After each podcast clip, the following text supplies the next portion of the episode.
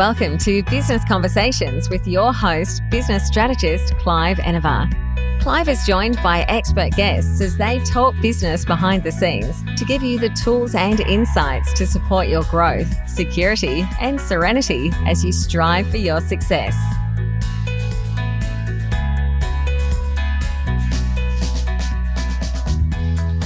Welcome to another episode of Business Conversations with Clive Enever.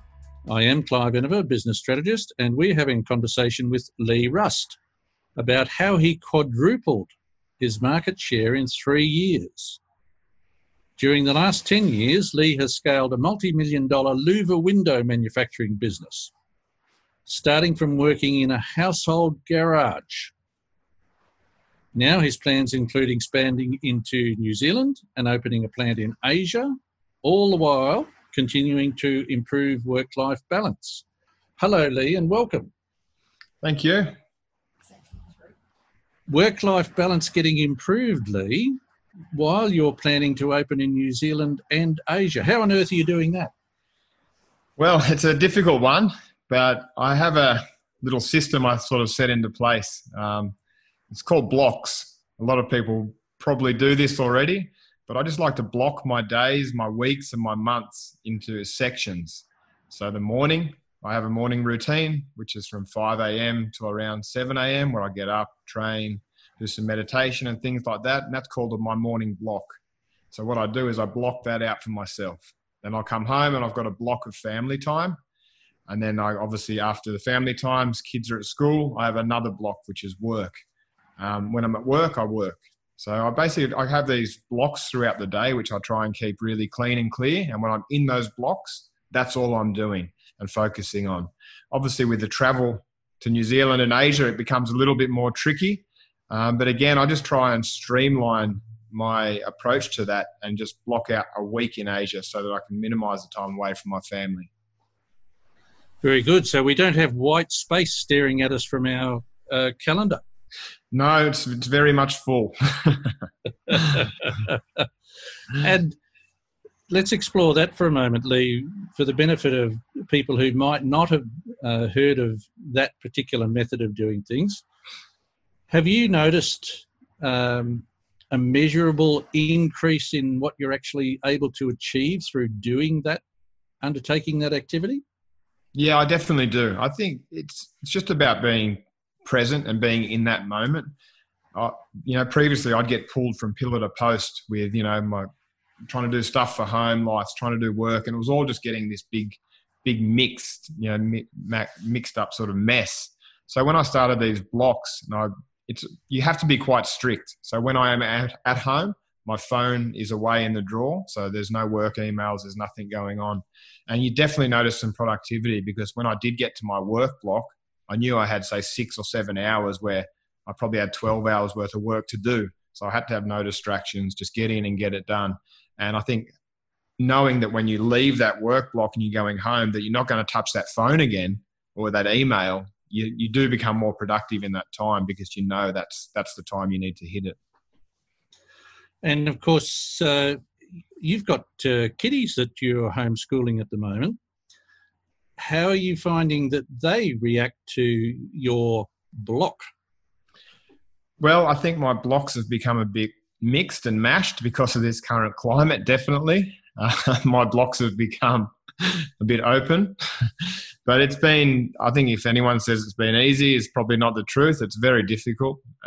We just take it day by day with this. I have created blocks for my son who is at school. So he has a 9 till 10 o'clock where he has to do his English. And then he has a 12 to 1 where he does his maths. And we've given him those blocks to say, okay, you do anything outside of those blocks, you've got free time. So he's sort of adapting my method without willingly knowing.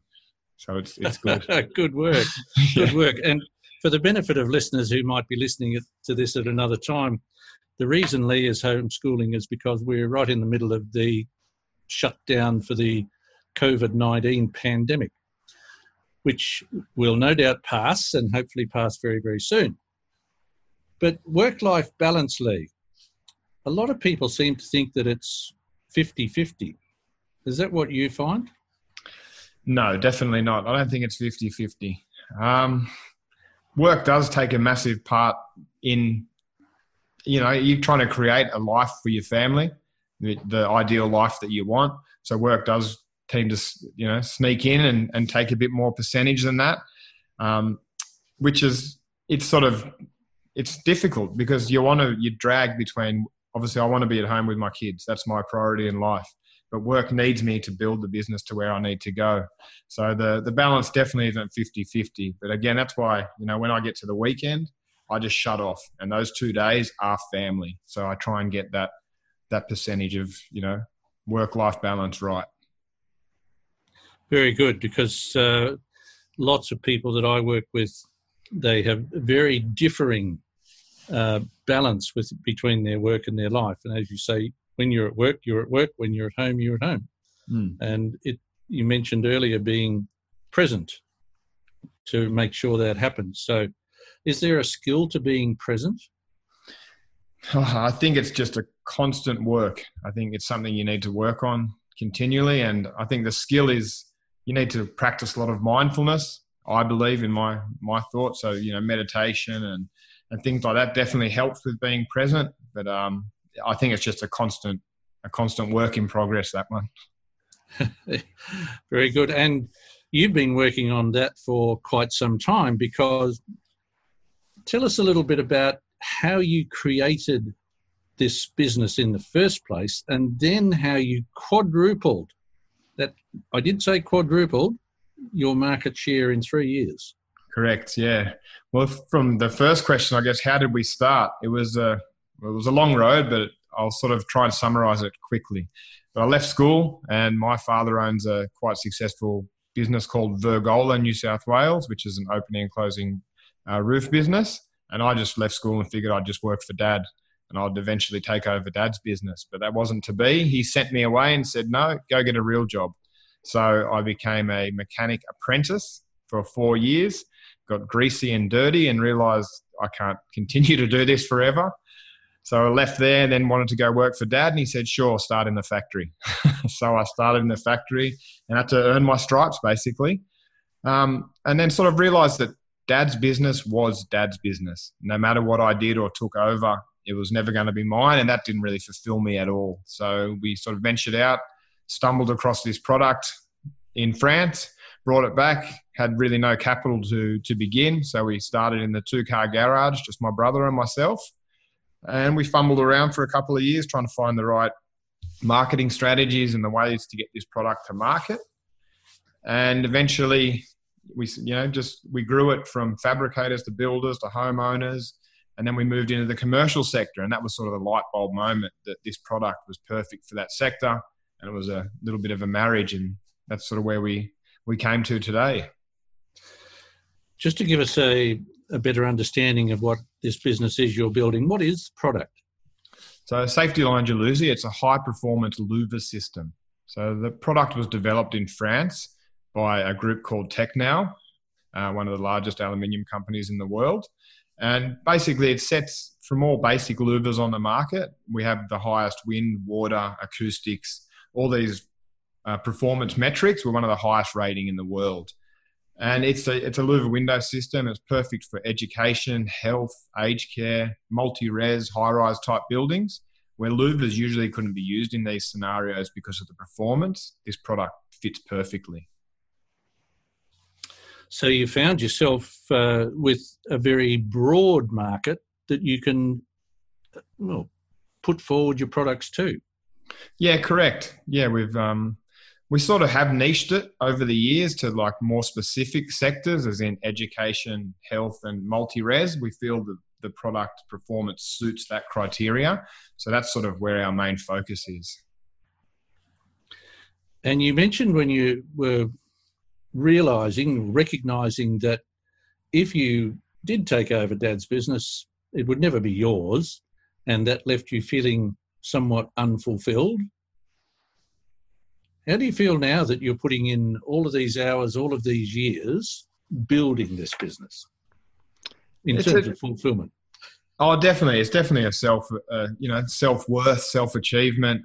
I'm very goal-driven. So from watching my dad build from something to what it is, you know, that was like, wow, that's amazing. But then to do it myself, it's a whole nother level of achievement. And I think I've always been quite ambitious and driven, and to see this business go from nothing to where it is in 10 years and partnering with some of the biggest companies in Australia, like the likes of Meriton and Mirvac and Frasers and these kind of things, it's I have to sort of pinch myself sometimes and think, wow, did I actually do this? And just to give yourself something to feel good about, at some point you decided that across 3 years you were actually going to quadruple your market share. Tell us about that. Yeah, well, again, this was sort of realizing where the product was really suited for and finding out the niche in the market where we really fit. I think if you have this shotgun approach to the market, you know, you get wins all over the place, but it was until we sort of really, you know, positioned it in the exact market we wanted, then we realized who the big players are. It's that 80-20 rule. You know, there's 20% of the guys doing 80% of the work. So that's where we focused our share, our market share on. So we reached out to the, you know, government departments, Meriton, Mirvac, Frasers, all the big developers, and that's how we got our real growth, because those guys are doing not just one project; they might be doing 100 projects across the year. So we figured if we become a standard item with those guys and really partner up strategically with them, that's how we could get our growth. And luckily enough, we did. So recognising opportunities is rather important in business. Very, very important, yes. Once you'd recognised the opportunity, Lee, I imagine there were considerable operational changes. How did you handle those? Yeah, definitely. We had to, obviously our back end had to be prepared for what the front end was going to bring in, and if we were going to align ourselves with the larger companies, we had to make sure we had everything in order, from, you know, legal requirements to safety requirements. And we also had to have the capacity, because if we promise something up front but can't deliver, that's your reputation gone and your business will pretty much go with it. So we made sure we had our operations set up. We increased production capacity so that when these jobs did land, we were ready to go. So for a while there, we were very heavily, you know, probably too many overheads going on for what we were bringing in, but we had the foresight to know and hope that the bigger contracts would land, and they did. So we had a little bit of hope, but I noticed the first thing you mentioned was that you knew. Yeah. Yeah. I don't think you're sort of counting the chickens before they hatch. So we, you know, we'd obviously had meetings, and there was some early design stage of work happening. So there was stuff in the pipeline that we knew that was coming in. So it was a risk, but it was a, what's the word? It was a measured risk. Yeah. Yeah. Yes. Risk is only scary when it's not measured, isn't it? That's right. Yes. So you had to ramp up the back end, make sure that you could produce enough. What about the people out the front, the ones looking to bring in the business? How did they cope with this change, which obviously would have been massive in terms of the volume of items required and, of course, the price changes? Lots of people in business seem to worry if the price changes or the value of an order. How did your front end cope with that? Well, I think they just adapted to the change. We implemented sort of different procedures and different pricing structures to allow them to have sort of movement if they needed to in their dealings with these larger companies. Because when you're talking about volume, it's obviously a lot different than a single one-off order. You're talking about hundreds of orders at once. So from a management level, we gave them, you know, a bandwidth to work within, which gave them more flexibility, which I think gave them more confidence to be able to deal with the larger clients. We also put in back-end supports for them. So we have, you know, offshore estimators helping them prepare the quotes and going through all the contracts. So we backed up the factory, but we also backed up the sales side of things as well. So planning was rather important in all of this. I think planning is key in most things. So once you'd got your plans right, you presenting those to your people, back end and front end, does that give them enough confidence then to go out and just do it? Or are there pitfalls for us to look out on along the way if we think, well, if Lee could quadruple his market share in 3 years, I can too? Yeah, I think there's many pitfalls along the way, but I think it's about being really clear and defined in what you do, as in what your product or service is and what market that needs to go to. You need to be clear on who your ideal client is and what your ideal service or provider is. Because if you don't have that clear, I think there's too many paths for you to deviate across. You need to be clear and direct, and that path is the path. Obviously, there's might be some speed bumps along the way, but the end goal needs to be the same. You need to push forward and you need to drive. And from a cultural point, from the top being the owner, you can't deviate from that path, because otherwise the staff will be like, oh, well, you know, it's not clear. So I think find the right market, be clear, be decisive, and the culture everyone needs to be with you and just keep that drive going. Uncertainty seems to make those bright, shiny objects more bright and more shiny. It certainly does. It certainly does. So you've got to make that end goal brighter and shinier than anything else. Correct. What do you think allowed you to actually transfer your vision across to your people, to bring your people along with you on this journey? I think to be honest, it's the energy and the passion. When you deliver this, your goal or your end result, if they can feel that you believe it, you have to believe it. Otherwise, your staff won't believe it. So from the top, you just have to show that passion and energy and that drive and the willingness that no never means no. There's always another option. So, sales guys will be like, oh, but Meriton said we can't see them. Well, that doesn't mean we can't see them. It means we need to find another way to see them. So I think it's the passion and the energy that comes from the top, then the passion and energy from your staff comes back up to the top as well. So it's a circle. Grows upon itself. Enthusiasm and excitement and clear vision all grows upon itself, doesn't it? Yes, correct. In growing this business, you use the block method to make sure that you've got time for family and time for business and a clear understanding of that. Was there anything in particular you had to give up in order to get to this level? I think every business owner will say the same. There's many sacrifices you have to make along the way to get to your goals. But if your goal is strong enough, then the sacrifices won't be so big in the end. But yeah, I gave up my life in Sydney. I moved me and my wife moved up to Queensland to start the Queensland operations, because Queensland is known as the Louvre market. So we thought that was the best place to start. So I packed up my house, left and moved up there for 18 months to get the business going. So that was a sacrifice in itself. You also give up time with family and friends because of the hours you're doing and things like that. So yeah, I think that's the main thing for me was moving states, and then obviously just the personal time. There's probably some certain personal goals I wanted to achieve with sporting things like soccer, which I had to sort of put aside for a few years until the business is where I needed it to be. And of course, starting this business in a two-car garage, moving to where you are now, some 10 years later, you have how many employees at the moment? We have around 40 staff. So you've increased your family considerably.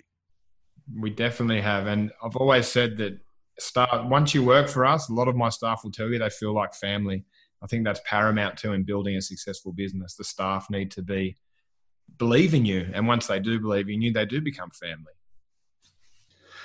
And so, is there something particular about employing people to allow you to retain people that are the right people? Again, I think it comes down to, it sounds a bit cliche, but it's the culture. It's really, it's the culture you build from the way you reward staff. It's not just money. Like money is is one thing to a job for sure. It's the way you treat people. It's the way you reward people. It's the, you know, the pizza Fridays we do and the monthly barbecues and all these little things that just makes it feel more like home. And my dad always told me, he said, the way you treat your staff or your clients should be the way you want your grandmother to be treated, with full respect, and people will stay if you do that kind of thing. And it's so true. If you know, you don't want anyone talking badly to your grandmother. So if you treat your staff and your clients that way, then that should be the way that everyone is treated. Good advice. Thank you, Dad. Yes. So with 40 people on your staff, what's the difference between 40 people and 10 people? Well, I think it's the layers. It's obviously as owners, we like to get to know everyone and treat everyone, you know, the same. But with 40 people, it does become a little bit harder. So you need those levels of management, I think, in place to help run and look after everyone. Because if the 25, 30 people on the factory floor have their direct manager, what they feel like is, you know, is their boss who really cares, then they've always got someone close to go to. So I think it's making sure there's not a big separation between the owner to the factory floor. There needs to be levels in between. Yeah, so you're using a relatively flat hierarchical model, if you like. Yeah, that's correct. But keeping that one-to-one contact with as many people as you possibly can. Definitely. So, as you grew, what else caused you to sit back and think seriously long into the night about how this was going to happen, how it was happening? Well, yeah, obviously family's a massive thing for me. It's I always sat there and didn't want to get caught up in too much of the whole business world and getting sucked into all the, you know, the events and the, you know, and time away from the family. So I think sitting there at night, I'd always reflect on, what do I ideally want this company to be for me and for my family? I didn't want to get sucked into the company and just become part of it. I always wanted to have my identity, my family identity, and the company identity. So I think that's one of the main things that probably still keeps me up at night now, is really trying to find out where the separation is and, you know, when to pull back and when to push, so that you can keep that sort of work-life, family balance. And does that relate to the concept of working on the business rather than in the business? 110%. So I'm a huge believer in working on the business, not in the business.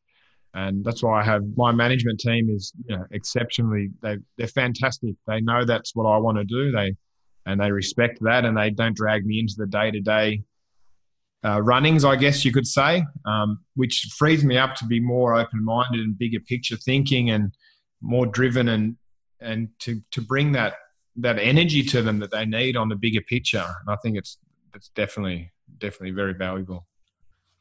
How might somebody out there now thinking of running a business that's a bit bigger than what they have, whether they have one or not at this stage, how might they make sure that they stay in that space, working on the business, not in the business? Yeah, I think that's a hard one, because when you're growing, you obviously you got your hands on, your fingers on everything. But I think it's realizing the time that you need to step back, and if you can employ someone to do certain tasks that allows you to step away, you need to realize that and do that and take that leap of faith. And, you know, get say if it's an accounting thing, get an accountant in to do that book entry stuff.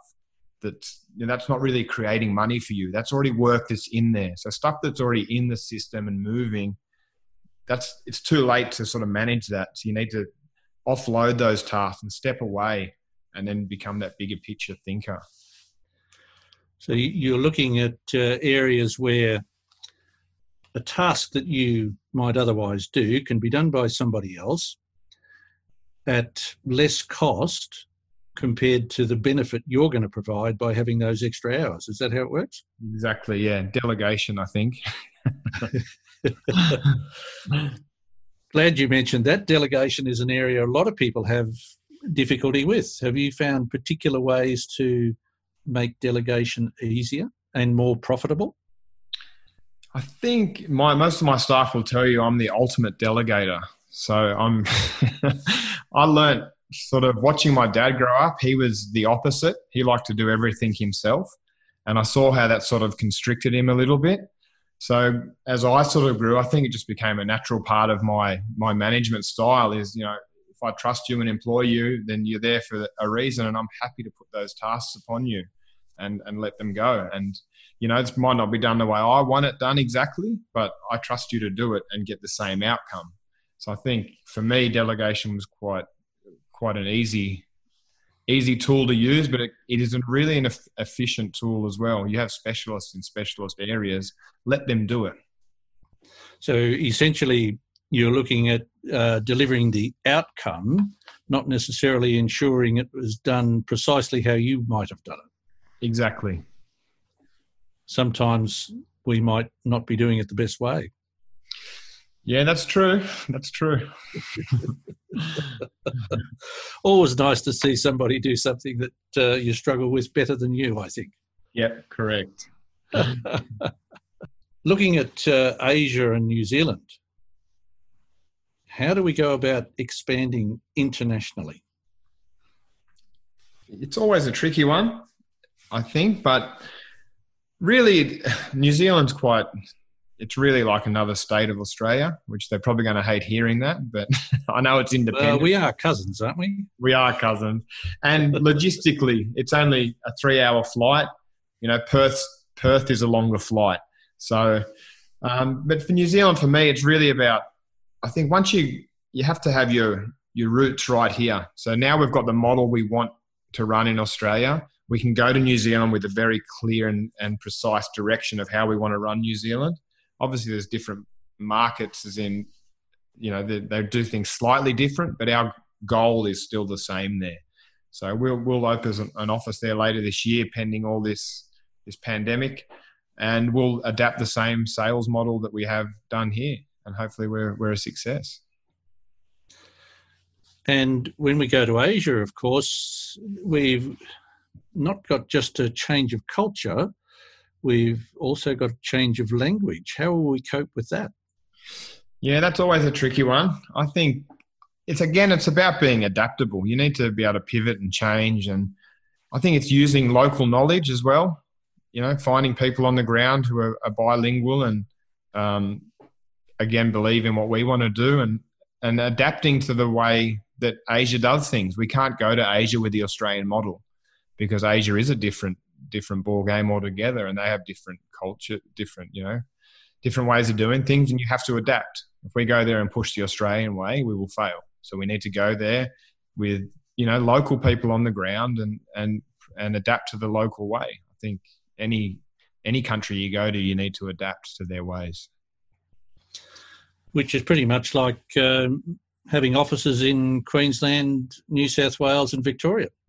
It is exactly, actually, yes. Because notwithstanding we're all in one place, we seem to have different behaviours, don't we? Oh, we definitely. I notice a big difference between my Queensland, Sydney and my Melbourne office. It's a little different countries. But each of them great places to be. Oh, beautiful places. It wouldn't be anywhere else. And, of course, Queensland always has me worried wherever I go there because I never know what day it is. I'm never quite sure. They say that it's beautiful one day, perfect the next. Well, which one is it?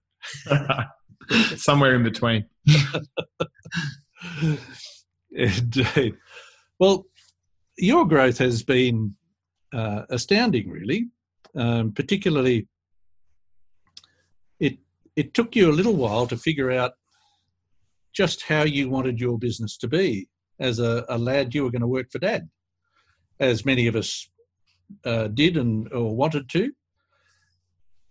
What really hit you that, okay, I mean, we know that you recognised that Dad's business wasn't going to be yours. What made you brave enough to go, I'm going to do it myself?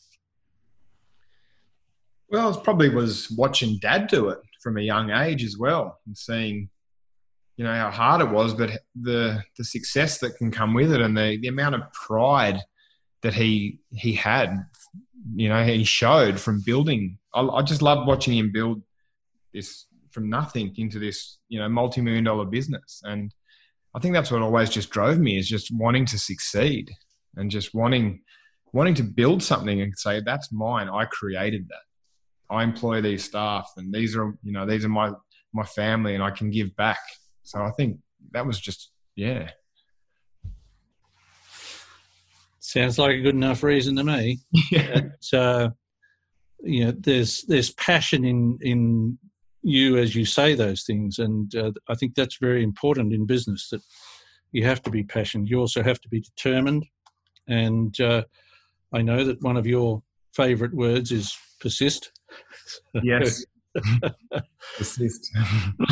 Did you find yourself calling on that word often or frequently or both during the years?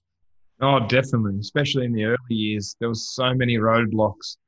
And, you know, some days I'd be like, oh, this is too much. I just want to go and I'm just going to go back and work for Dad. And then that little thing and ring in my head and I'd be like, just be persistent. You're resilient. Be persistent. Like, keep pushing, keep pushing. And it's, you know, it's tiring, but, you know, if you do, you know, a lot of the time the results are fantastic. Absolutely. And somebody introduced to me a long time ago now, but the saying, persistence overcomes resistance every time. Yes, it certainly does. And it does. It's true. I agree. 100%. Absolutely does.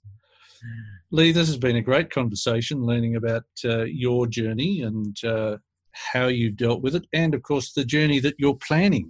So very inspiring, and hopefully there are people out there who, hearing your story, will jump on board and make their own.